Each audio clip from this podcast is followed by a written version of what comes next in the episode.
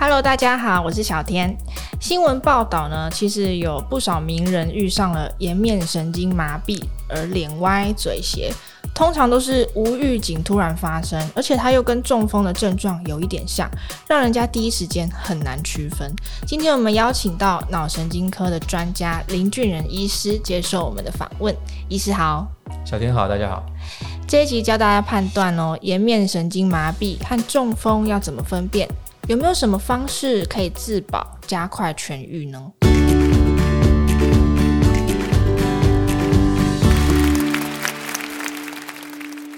一是，我们要怎么样分辨这个半脸麻痹啊、脸歪嘴斜，它到底是中风还是什么别的病症导致的？是，呃呃，颜面神经麻痹就是一边脸歪掉嘛，哈，那我们就是。也会把它区分成周边型跟中枢型。哦，那刚才提到的中枢型，呃，中风就是属于中枢型。哦，那一般我们常见的颜面神经麻痹，像很多名人都被发现有这个现象，那个属于周边型。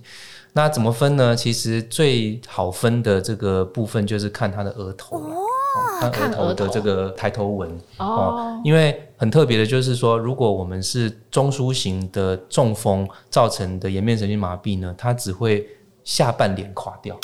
哦，那上半脸是好的，因为上半脸它的支配是两个脑可以互相支配，嗯，哦，所以一边脑坏掉，它另外一边还可以支配，哦，所以如果是中风造成的颜面神经麻痹呢，它就是笑起来嘴会歪，但是眼睛还可以闭，然后抬头纹还保留，哦，可是如果今天是周边型的颜面神经麻痹呢，它这个颜面神经从耳朵后面出来之后，它就单纯的支配单侧。所以他一坏就上下都坏，哦，所以这样的病人呢，他除了脸歪之外，他眼睛会闭不紧，然后你请他看上面，抬头纹会不见，这样会消失，哦，所以最简单的区分是这样子。所以我们看抬头纹这个一条皱纹就可以快速的先自己分辨一下。对，所以如果当你发现颜面神经麻痹，但你眼睛却闭得紧，那反而是不好的现象，反而要赶快去急诊。哦了解这种状况的话，就要赶快找医生求助。医师，那我们再请教一下，医师刚刚说到的中枢型和周边型这两个成因有什么不一样吗？嗯、中枢型大概就是脑部出问题嘛，好，那如果是急性发作，最常见就是中风，嗯，或者是有些免疫性的疾病，比如说多发性硬化症，它在脑部出现发炎，嗯，那直接攻击那个中枢神经，它也可以造成这个中枢型的颜面神经麻痹，嗯，那。呃，周边型的话呢，绝大多数都是没有原因的，嗯、就是所谓的这个自发性的。哦，那我们又叫做贝尔氏麻痹。哦，这应该蛮常听到的哈。那贝尔氏麻痹它就是突然急性的周边型的颜面神经麻痹，但找不到特殊原因。目前的假说是认为说跟你身体潜藏的一些病毒有关系啦。嗯，因为这样的病人常常都是发生在他压力比较大或者是抵抗力比较弱的时候发生。那我们的假说是认为说，这个时间呢，它的那个病毒可能活性比较强，嗯，好，然后就攻击到你的神经，就造成颜面神经麻痹这样子。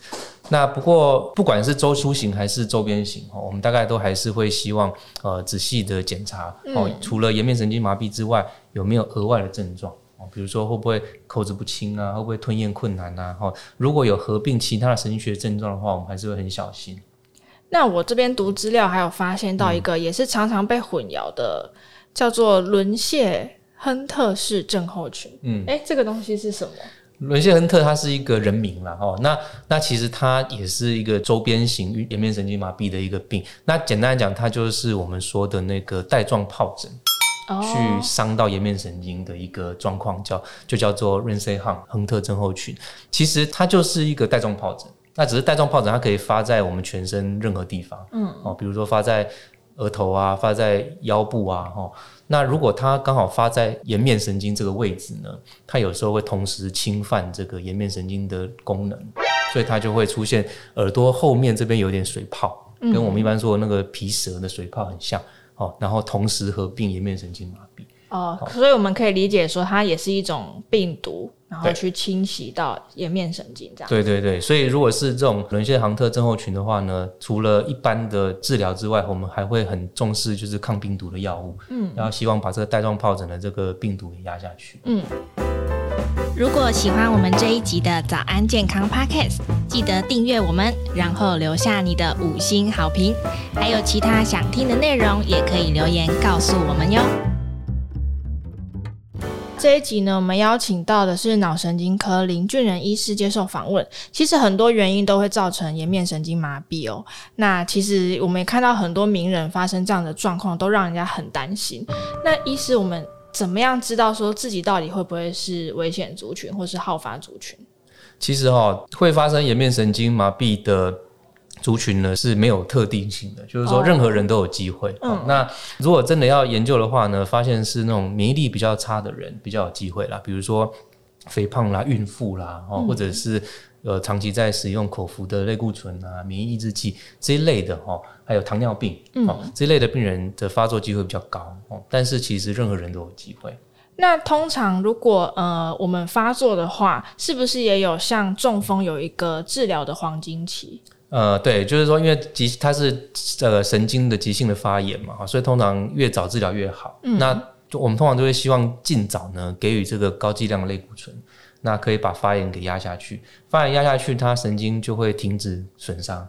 停止损伤之后，它才有办法开始再生，你的功能才会恢复。哦、嗯，黄金期就没有像中风这么急啦，中风是三小时或者四点五小时。哦、嗯，那这种颜面神经麻痹，我们至少希望在一两天之内，嗯，一两天之内大概赶快给都还有效，不过就是越快越好。了解。那刚刚医师有说到，其实每一个人都有可能会发生，所以言下之意是，它其实没有特别的预防方法，对吗？呃，目前没有已知的。很好的预防方法，好、嗯，那但是呢，我们可以把它当成预防感冒一样来预防，哦、就是让抵抗力变好。对，就是早睡早起啊，运动啊，饮食均衡，哈、嗯，大概就是呃，像我们预防任何的感染症一样的预防方式就可以、嗯。所以也没有像网络文章说什么多吃 B 群就可以预防。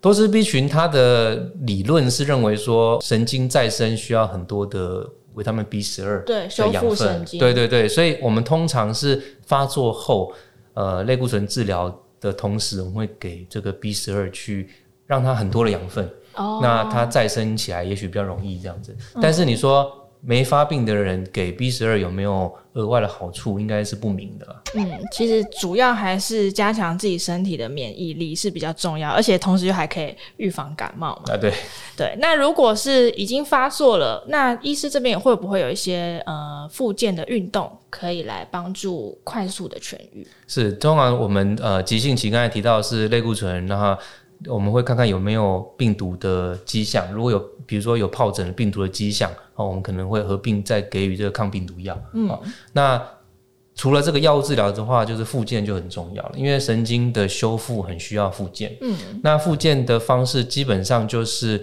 让你这个不能动的那一边尽量去动起来。哦，比如说我们可以用推的推拿的方式，哦，去去揉它，去按摩它。嗯，另外呢，我们可以用一些动作来强迫你。那个地方的肌肉来收缩，比如说你可以吹口哨啊，哦，或者是嚼口香糖，嗯，或者是挑眉，哦，皱眉、提眉，脸部的运动，对，用这样的方式去去刺激这个神经放电，嗯，那你就比较有机会这个修复。了解。那今天呢，我们非常感谢医师接受我们的访问，谢谢医师，谢谢。那节目我们就下次再见喽，拜拜，拜。